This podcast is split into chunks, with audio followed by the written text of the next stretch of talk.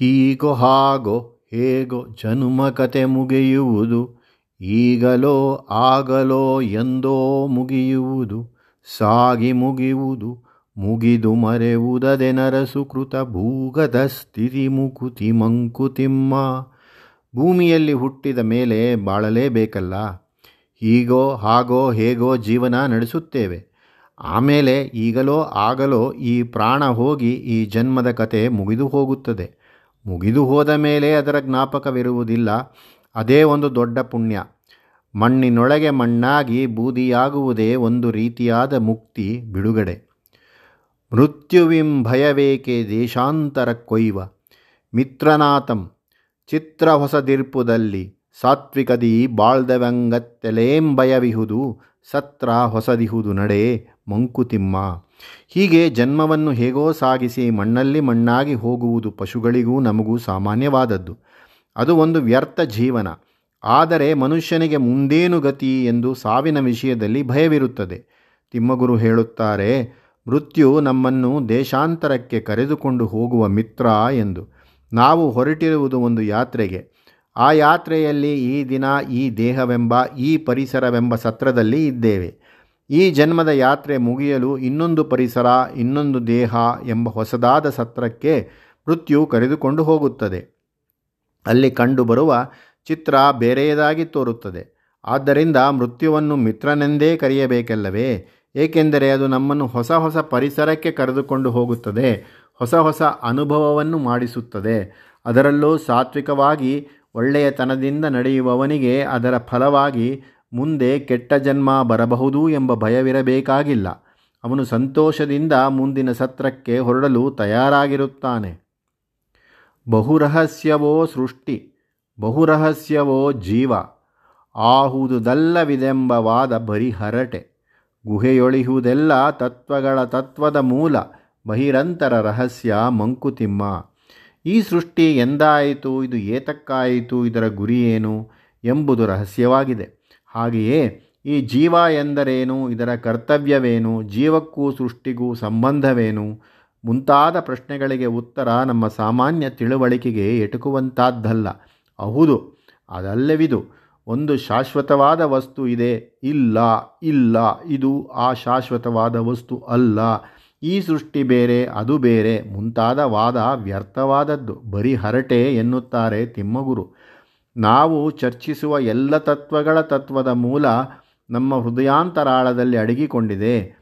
ಆದರೆ ಅದು ರಹಸ್ಯವಾಗಿಯೇ ಇದ್ದುಕೊಂಡು ಹೊರಗಡೆಯೂ ರಹಸ್ಯವಾಗಿಯೇ ತೋರಿ ಬರುತ್ತಿದೆ ಎತ್ತೆತ್ತ ನೋಡಲು ಗುಪ್ತಭೂತಗಳಯ್ಯ ಕತ್ತಳೆಯೊಳಾಡುತಿಹ ದೆವ್ವಗಳ ಸುಳಿವು. ಮುತ್ತಿ ಮುಸುಕಿಹುದು ಜೀವವ ರಹಸ್ಯವದೊಂದು, ಬೆತ್ತಲೆಯದಹುದೇಂತು ಮಂಕುತಿಮ್ಮ.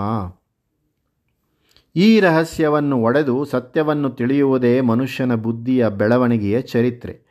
ವಿಜ್ಞಾನವಾಗಲಿ, ತತ್ವಶಾಸ್ತ್ರವಾಗಲಿ ಅವುಗಳ ಗುರಿ ಈ ರಹಸ್ಯದ ಅಂತರಂಗವನ್ನು ತಿಳಿಯುವುದೇ ಆಗಿದೆ. ಆದರೆ ಮನುಷ್ಯನ ಬುದ್ಧಿ ಆ ರಹಸ್ಯದ ಪರಿಣಾಮವನ್ನು ಕಾಣುತ್ತಿದೆಯೇ ಹೊರತು ಆ ರಹಸ್ಯದ ಒಳಗನಲ್ಲ. ಹಾಗಾಗಿ ಅವನಿಗೆ ಎಲ್ಲೆಲ್ಲಿ ನೋಡಿದರೂ ಕುಪ್ತಭೂತಗಳು ಕಾಣುತ್ತವೆ. ಅವನಿಗೆ ಕತ್ತಲೆಯಲ್ಲಿ ದೆವ್ವಗಳು ಸುಳಿದಂತೆ ತೋರುತ್ತದೆ. ಸತ್ಯದರ್ಶನ ಮಾತ್ರ ಆಗುವುದಿಲ್ಲ. ಜೀವದ ರಹಸ್ಯ ಹೀಗೇ ಎಂದು ಮುಸುಕು ಹಾಕಿಕೊಂಡು ಕುಳಿತಿದೆ. ಆ ಮುಸುಕು ತೆಗೆದು ಹೋಗಿ ನಮಗೆ ಸತ್ಯದರ್ಶನವಾಗುವುದು ಹೇಗೆ ಮತ್ತು ಯಾವಾಗ? ಮುಸುಕಿಹುದು ಹುಟ್ಟಳಿವುಗಳ ಕಾರಣವ ಮಬ್ಬು. ಮಸುಕಿನಲ್ಲಿ ಹುದುಗಿಹವು ಮೋಹ ಮೂಲಗಳು.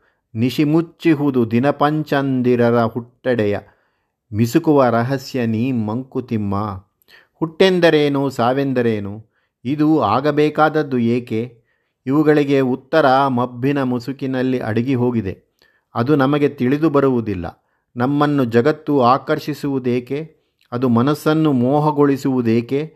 ಇವುಗಳಿಗೂ ಉತ್ತರಗಳು ಒಂದು ಮುಸುಕಿನಲ್ಲಿ ಹುದುಗಿ ಹೋಗಿದೆ. ಅದಕ್ಕೆ ನಮ್ಮ ಬುದ್ಧಿಗೆ ಉತ್ತರ ಸಿಗುವುದಿಲ್ಲ. ಚಂದ್ರ ಸೂರ್ಯರು ಎಲ್ಲಿಂದ ಹುಟ್ಟಿ ನಮಗೆ ಬೆಳಕು ಕೊಟ್ಟು ಈ ಸೃಷ್ಟಿಯನ್ನು ಸಾಧ್ಯ ಮಾಡಿದ್ದಾರೆ ಎಂಬುದಕ್ಕೆ ಉತ್ತರವು ಕತ್ತಲೆಯಲ್ಲಿ ಉದುಗಿ ಹೋಗಿದೆ. ಇಷ್ಟು ಪ್ರಶ್ನೆಗಳನ್ನು ಕೇಳುವ ನೀನಾದರೂ ಯಾರು? ಎಲ್ಲಿಂದ ಬಂದೆ? ಎಲ್ಲಿಗೆ ಹೋಗುತ್ತೀಯೇ ಎಂಬುದು ರಹಸ್ಯವೇ. ಆವ ಗಾಳಿಯದಾವ ಧೂಳ್ಕಣವ ಪೊತ್ತಿಹುದೋ ಆವ ಧೂಳಿನುಳಾವ ಚೈತನ್ಯ ಕಣವೋ? ಜೀವವಿಂತ ಜ್ಞಾತ ಸೂತ್ರದಾಟದ ಬೊಂಬೆ, ಭಾವಿಸಾ ಸೂತ್ರಗಳ ಮಂಕುತಿಮ್ಮ. ಗಾಳಿ ಬೀಸುತ್ತಿದೆ, ಅದು ಎಂಥ ಧೂಳಿನ ಕಣವನ್ನು ಹೊತ್ತುಕೊಂಡು ಬಂದಿಹುದೋ? ಆ ಧೂಳಿನ ಕಣದಲ್ಲಿ ಯಾವುದು ಜಡವಾದ ಕಣವೋ, ಯಾವುದು ಚೈತನ್ಯವನ್ನು ಹೊತ್ತುಕೊಂಡು ಬಂದಿರುವ ಕಣವೋ ನಮಗೆ ತಿಳಿದು ಬರುವುದಿಲ್ಲ. ಹೀಗೆ ಜೀವಚೈತನ್ಯ ಯಾವುದೋ, ಎಲ್ಲಿಂದ ಬಂತೋ ಎಂಬುದು ಅಜ್ಞಾತವಾಗಿಯೇ ತಿಳಿವಿಗೆ ಬರದೆಯೇ ಹೋಗಿದೆ. ನಾವು ಸೂತ್ರದ ಆಟದ ಬೊಂಬೆಗಳಂತೆ ಇಲ್ಲಿ ಕುಣಿಯುತ್ತಿದ್ದೇವೆ. ಆ ಸೂತ್ರಗಳು ಯಾವುವು ಎಂಬುದನ್ನು ಕುರಿತು ನೀನು ಯೋಚಿಸಬೇಕಾದದ್ದು. ಭುಕ್ತಿ ನಿನಗೆಲ್ಲಿಯದು, ಭತ್ತ ತಾನೆಲ್ಲಿಯದೋ, ಎತ್ತಲಿನ ಗೊಬ್ಬರವೋ, ಎತ್ತಲಿನ ನೀರೋ, ಭಾಕ್ತವಾರರ ದುಡಿತದಿನೋ ನಿನಗಾಗಿಹುದು, ಗುಪ್ತಗಾಮಿನಿಯೋ ಋಣ ಮಂಕುತಿಮ್ಮ. ಆ ಸೂತ್ರಗಳೆಂಬುವೇ ಋಣಗಳು. ಈ ಜಗತ್ತೆಂಬುದು ಒಂದು ಋಣದ ಜಾಳ. ಇಲ್ಲಿ ಸಾಲ ಮಾಡಿದ್ದನ್ನು ತೀರಿಸಲೇಬೇಕು, ಸಾಲ ಕೊಟ್ಟದ್ದನ್ನೂ ತೆಗೆದುಕೊಳ್ಳಲು ಬೇಕು. ಇದೇ ನಾವು ಲೋಕದಲ್ಲಿ ಮಾಡುವ ವ್ಯವಹಾರ. ಉದಾಹರಣೆಗೆ, ನೀನು ಊಟ ಮಾಡುವ ಆಹಾರ ನಿನಗೆ ಎಲ್ಲಿಂದ ಬಂತು? ನೀನು ಊಟ ಮಾಡುವ ಅಕ್ಕಿಯ ಭತ್ತ ಎಲ್ಲಿಯದು? ನೀನೇನು ಅದನ್ನು ಬೆಳೆದವನಲ್ಲವಲ್ಲ? ಆ ಭತ್ತವನ್ನು ಬೆಳೆಯಲು ಗೊಬ್ಬರವನ್ನು, ನೀರನ್ನು ಎಲ್ಲಿ ಯಾರು ಕೊಟ್ಟರು? ಹೀಗೆ ನೀನು ತಿನ್ನಲು ಯೋಗ್ಯವಾದ ಆಹಾರ ಯಾರದೋ ದುಡಿತದಿಂದ ಈಗ ನಿನಗೆ ಸಿಕ್ಕಿದೆ. ಈ ಋಣದ ಸಂಬಂಧ ಹೊರನೋಟಕ್ಕೆ ಕಾಣಬರುವುದಿಲ್ಲ. ಅದು ಗುಪ್ತಗಾಮಿನಿ, ಅದು ಒಂದು ರಹಸ್ಯ. ನಿನ್ನೆಂಜಲಗುಳವ ಕಾಲುವೆಯ ಸೇರುವುದೋ ಮಣ್ಣಾವುದರಿಂದೇ ಗರ್ಭವತಿಯಹುದೋ, ಅನ್ನವದರಿಂದಾರ್ಗೋ ಲೋಕವರಿಂದೇನೋ ಬಣ್ಣಿಸುವರಾರದನು ಮಂಕುತಿಮ್ಮ, ನೀನು ಊಟ ಮಾಡಿ ಕೈಯನ್ನು ತೊಳೆದುಕೊಂಡಾಗ ಆ ನೀರು ಹರಿದು ಯಾವ ಕಾಲುವೆಯನ್ನು ಸೇರುತ್ತದೆ? ಆ ಕಾಲುವೆಯ ನೀರು ಯಾವುದೋ ಗದ್ದೆಗೆ ಹರಿದು ನಿನ್ನ ಕೈಯಿಂದ ಕಾಲುವೆಗೆ ಸೇರಿದ ಅಗಳನ್ನು ಆ ಗದ್ದೆಯ ಮಣ್ಣಿಗೆ ಸೇರಿಸುತ್ತದೆ. ಆ ಮಣ್ಣು ಗರ್ಭಧರಿಸಿ ಧಾನ್ಯವನ್ನು ಬೆಳೆದು ಕೊಟ್ಟಾದ ಮೇಲೆ ಅದು ಯಾವ ಮನುಷ್ಯನ ಹೊಟ್ಟೆಯನ್ನು ತುಂಬಿಸುತ್ತದೆಯೋ, ಆ ಅನ್ನವನ್ನು ತಿಂದವರಿಂದ ಲೋಕಕ್ಕೆ ಏನಾಗುತ್ತದೆಯೋ ಯಾರು ಬಲ್ಲರು? ಈ ಋಣದ ಜಾಲವನ್ನು ಕಂಡುಹಿಡಿದು ವರ್ಣಿಸುವವರಾದರೂ ಯಾರು? ಆವ ನೆಲದಲ್ಲಿ ಮೇದೋ, ಆವ ನೀರನ್ನು ಕುಡಿದೋ, ಆವ ಹಾಲ್ಗೆರುವುದನಾರು ಕುಡಿಯುವನೋ, ಆವ ಬಲವದಿರೆ ನೊಗೆ ನೇಂಗೊಯ್ಸುವುದೋ ಜಗಕ್ಕೆ ಭಾವಿಸಾ ಋಣಗತಿಯ ಮಂಕುತಿಮ್ಮ. ಯಾವುದೋ ಒಂದು ಹುಲ್ಲುಗಾವಲಿನಲ್ಲಿ ಹುಲ್ಲನ್ನು ಮೇದು, ಯಾವುದೋ ಒಂದು ಕೆರೆಯಲ್ಲಿ ಕುಂಟೆಯಲ್ಲೋ ನೀರನ್ನು ಕುಡಿದ ಹಸುವು ಕೊಡುವ ಹಾಲನ್ನು ಇನ್ನು ಯಾವನೋ ಕುಡಿಯುತ್ತಾನೆ. ಆ ಹಾಲಿನಿಂದ ಪೋಷಣೆಯನ್ನು ಪಡೆದವನು ಲೋಕಕ್ಕೆ ಏನು ಮಾಡುತ್ತಾನೋ ಈ ಋಣದ ಸಂಚಾರವನ್ನು ಕುರಿತು ಚಿಂತಿಸು. ಸೇರಿರ್ಪು ಉಸಿರುಗಳೆಷ್ಟೋ ಜೀವಾಣು, ಹಾರುತಿಹವೆಷ್ಟೋ ಚೇತನ ಧೂಳ್ ಕಣದೊಳ್ ಪ್ರಾರಬ್ಧಗತಿಯ ನಿಶ್ಚಯದಿ ತಿಳಿದವರಿಲ್ಲ, ಆ ರಹಸ್ಯಕ್ಕೆರಗೋ ಮಂಕುತಿಮ್ಮ. ಮನುಷ್ಯರೋ, ಪ್ರಾಣಿಗಳು, ಹಕ್ಕಿಗಳು, ಕೀಟಗಳು ಎಲ್ಲವೂ ಉಸಿರಾಡುತ್ತಲೇ ಇರುತ್ತವೆ. ಆ ಉಸಿರಿನಲ್ಲಿ ಎಷ್ಟೋ ಜೀವಾಣುಗಳು ಸೇರಿಕೊಂಡಿರುತ್ತವೆ. ಗಾಳಿ ಬೀಸಿದಾಗ ಅದರೊಡನೆ ಹಾರುವ ಧೂಳಿ ಕಣಗಳು ಚೈತನ್ಯಮಯವಾಗಿರುತ್ತದೆ. ಇವುಗಳು ಎಲ್ಲಿಂದ ಯಾವಾಗ ಹೊರಟವು ಎಂದು ನಿಶ್ಚಯವಾಗಿ ತಿಳಿದವರಿಲ್ಲ. ಹೀಗೆ ಜೀವಗತಿ, ಋಣದ ಜಾಲ ಇವೆಲ್ಲ ರಹಸ್ಯವಾಗಿಯೇ ಉಳಿದಿದೆ. ಆದ್ದರಿಂದ ಈ ರಹಸ್ಯಕ್ಕೆ ನಮಸ್ಕಾರ ಮಾಡುವುದೇ ನಾವು ಮಾಡಬಹುದಾದದ್ದು. ಅದಕ್ಕೆ ನಮಸ್ಕಾರ ಮಾಡೋಣ. ಬೀಳಸದಿರಲೋ ನಿನ್ನ ನೆರಳಿನಿತರರ ಮೇಲೆ. ಬಾಳಿಕೊಳಗವರು ತಮ್ಮ ತಮ್ಮ ಬೆಳಕಿನಲ್ಲಿ. ಮೇಳು ಬೀಳುಗಳಗಾರದೆಂತೋ ನೀನೇನರಿವೆ ತಾಳದಿರು ಗುರುತನವ ಮಂಕುತಿಮ್ಮ. ಈ ರಹಸ್ಯವನ್ನು ಒಡೆದು ನಾನು ತಿಳಿದುಕೊಂಡು ಬಿಟ್ಟಿದ್ದೇನೆ.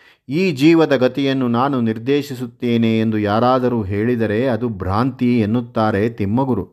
ನಿನ್ನ ನೆರಳನ್ನು ಬೇರೆಯವರ ಮೇಲೆ ಬೀಳಿಸಬೇಡ. ಅಂದರೆ ನಿನ್ನ ಆ ಜ್ಞಾನವನ್ನು ಬೇರೆಯವರ ಮೇಲೆ ಹೇರಬೇಡ. ಅವರವರು ತಮ ತಮಗೆ ಯಾವುದು ಸರಿ ಎಂದು ತೋರುತ್ತದೆಯೋ ಹಾಗೆ ನಡೆದುಕೊಳ್ಳಲಿ. ಯಾವ ಜೀವಕ್ಕೆ ಯಾವುದು ಮೇಲು, ಯಾವುದು ಬೀಳು ಎಂಬುದು ಆ ಜೀವದ ಋಣಗತಿಯನ್ನು ಅನುಸರಿಸುತ್ತದೆ. ಅದರ ತಿಳುವಳಿಕೆ ನಿನಗಿದೆಯೇನು? ಆದ್ದರಿಂದ ಆ ಜೀವಗತಿಯನ್ನು ನಿರ್ದೇಶಿಸುವ ಗುರು ಪದವಿಯನ್ನು ನೀನು ಹೊಂದತಕ್ಕದ್ದಲ್ಲ. ಪೆರತೊಂದು ಬಾಳ ನೀನಾಳ್ವ ಸಾಹಸವೇಕೆ? ಹೊರೆ ಸಾಲದೆ ನಿನಗೆ ಪೆರರ್ಗೆ ಹೊಣವೋಗೆ ಮರದಿ ನನೆ ನೈಜದಿಂದರಳೆ. ಸೋಗವೆಲ್ಲರ್ಗೆ ಸೆರೆಮನೆಯಿಂ ಸೇಮವೇಂ ಮಂಕುತಿಮ್ಮ.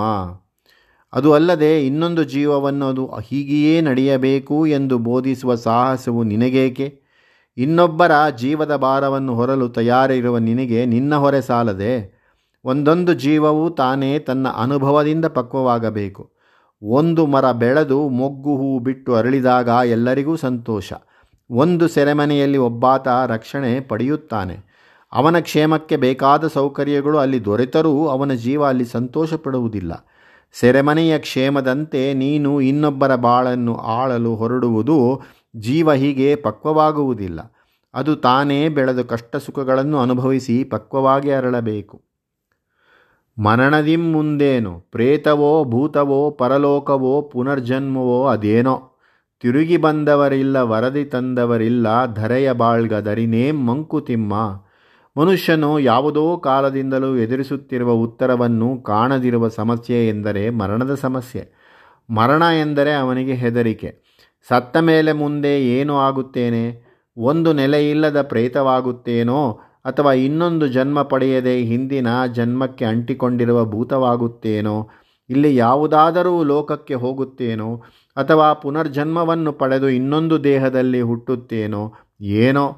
ಸತ್ತು ಹೋದವರು ತಿರುಗಿ ಬಂದು ತಾವು ಎಲ್ಲಿಗೆ ಹೋಗಿದ್ದೆವು? ಅಲ್ಲಿ ಏನಾಯಿತು ಎಂಬುದನ್ನು ಕುರಿತು ವರದಿಯನ್ನು ನಮಗೆ ಒಪ್ಪಿಸಿಲ್ಲ. ಆದ್ದರಿಂದ ಮರಣ ಮತ್ತು ಅದರ ಮುಂದಿನ ಸ್ಥಿತಿ ಅಜ್ಞಾತವಾಗಿ ಉಳಿದಿದೆ. ತಿಮ್ಮಗುರು ಕೇಳುತ್ತಾರೆ, ಭೂಲೋಕದಲ್ಲಿ ಜೀವನವನ್ನು ನಡೆಸಲು ನಮಗೆ ಮರಣವನ್ನು ಕುರಿತು ಚಿಂತೆ ಏಕೆ?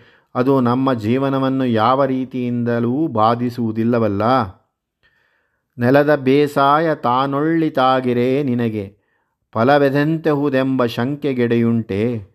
ಒಳಿತರೋಳೆ ನೀಂಬಾಳು, ಪರವೆದೆಂತಿರ್ದೊಡೇಂ, ಇಳೆಯ ಬಾಗಿಳು ಪರಕೆ ಮಂಕುತಿಮ್ಮ. ಬೇಸಾಯ ಮಾಡುವವನು ಒಳ್ಳೆಯ ಕಾಲನ್ನು ಬಿತ್ತಿ ಸಕಾಲದಲ್ಲಿ ನೀರು, ಗೊಬ್ಬರಗಳನ್ನು ಕೊಟ್ಟರೆ ಒಳ್ಳೆಯ ಬೆಳೆ ಬರುವುದರಲ್ಲಿ ಸಂದೇಹವೇನು? ಹಾಗೆ ನೀನು ಒಳ್ಳೆಯತನವಾಗಿ ಬಾಳನ್ನು ನಡೆಸಿದರೆ ಮುಂದೆ ಏನಾಗುತ್ತದೆ ಎಂಬುದರ ಚಿಂತೆ ನಿನಗೇಕೆ?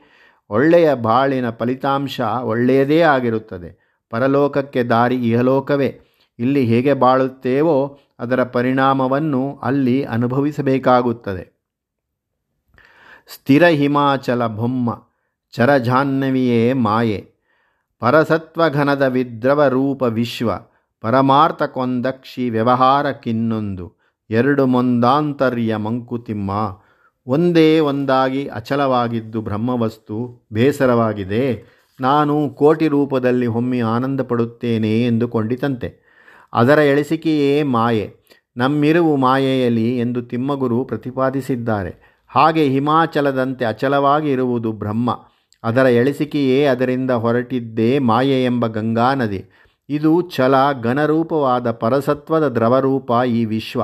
ಈ ನಮ್ಮ ಪ್ರಪಂಚ, ಅದರ ಸಂಸಾರ, ನಮ್ಮ ವ್ಯವಹಾರ ಎಲ್ಲವೂ ಅದರಿಂದ ಪರಮಾರ್ಥವನ್ನು ನೋಡಲು ಒಂದು ಕಣ್ಣು, ವ್ಯವಹಾರಕ್ಕೆ ಇನ್ನೊಂದು ಕಣ್ಣು ಎಂದೋ, ಅವೆರಡನ್ನು ಬೇರೆ ಬೇರೆ ಎಂದೋ ತಿಳಿದುಕೊಂಡರೆ ಆಗ ನಮಗೆ ಪೂರ್ಣ ದೃಷ್ಟಿ ದೊರಕುವುದಿಲ್ಲ. ಆಗ ಸಮಸ್ಯೆಗಳ ಪರ್ವತವೇ ನಮಗೆ ಎದುರಾಗುತ್ತದೆ. ಚಂಚಲವಾದ ಈ ವಿಶ್ವ ಅಚಲವಾದ ಬ್ರಹ್ಮವಸ್ತುವಿನಿಂದ ಬಂದದ್ದು ಎರಡು ಬೇರೆ ಬೇರೆಯಲ್ಲ ಎಂಬ ಅಂತರ್ಯವನ್ನು, ರಹಸ್ಯವನ್ನು ತಿಳಿದುಕೊಂಡರೆ ನಮ್ಮ ಬಾಳು ಒಳ್ಳೆಯದರ ಕಡೆ ತಿರುಗುತ್ತದೆ, ಬಾಳು ಹಗುರವಾಗುತ್ತದೆ, ಸಮಸ್ಯೆಗಳ ಗಂಟು ತಾನೇ ಸಡಿಲಗೊಳ್ಳುತ್ತದೆ. ಒಮ್ಮನಸಿನಿಂದ ನೀ ನೀ ತತ್ವವಂ ಗ್ರಹಿಸು, ಬ್ರಹ್ಮಲೀಲೆಗೆ ಗೊತ್ತು ಗುರಿ ಲೆಕ್ಕವಿಲ್ಲ. ಸುಮ್ಮನಿರು ನಿನ್ನ ಪಾಡನ್ನು ಪಡುತ್ತ ತುಟಿ ಬಿಗಿದು ನೆಮ್ಮದಿಗೆ ದಾರಿಯದು ಮಂಕುತಿಮ್ಮ. ಈ ತತ್ವವನ್ನು ನೀನು ಒಮ್ಮನಸ್ಸಿನಿಂದ ಗ್ರಹಿಸು. ಸಂದೇಹಕ್ಕೆ ಎಡೆಕೊಡದ ಈ ತತ್ವವನ್ನು ನಂಬು. ಈ ವಿಶ್ವ ಬ್ರಹ್ಮಲೀಲೆಗಾಗಿ ಆದದ್ದು ಬ್ರಹ್ಮವೇ ತನ್ನ ಆನಂದಕ್ಕಾಗಿ ಬಗೆ ಬಗೆಯಾದ ರೂಪಗಳನ್ನು ತಳೆದು ಈ ವಿಶ್ವವಾಗಿ ತೋರಿಕೊಂಡಿದೆ. ಆನಂದಕ್ಕೆ ಬೇರೆ ಗೊತ್ತು ಗುರುಗಳುಂಟೇನು? ಆನಂದವೇ ಅದರ ಗುರಿ. ಆದ್ದರಿಂದ ಇಲ್ಲಿ ನಿನಗೆ ಯಾವ ಪಾಡು ಬಂದಿದೆಯೋ ಅದನ್ನು ಪಡು. ಅದನ್ನು ಅನುಭವಿಸು. ಗುಣಗಾಡಬೇಡ, ದೂರಬೇಡ.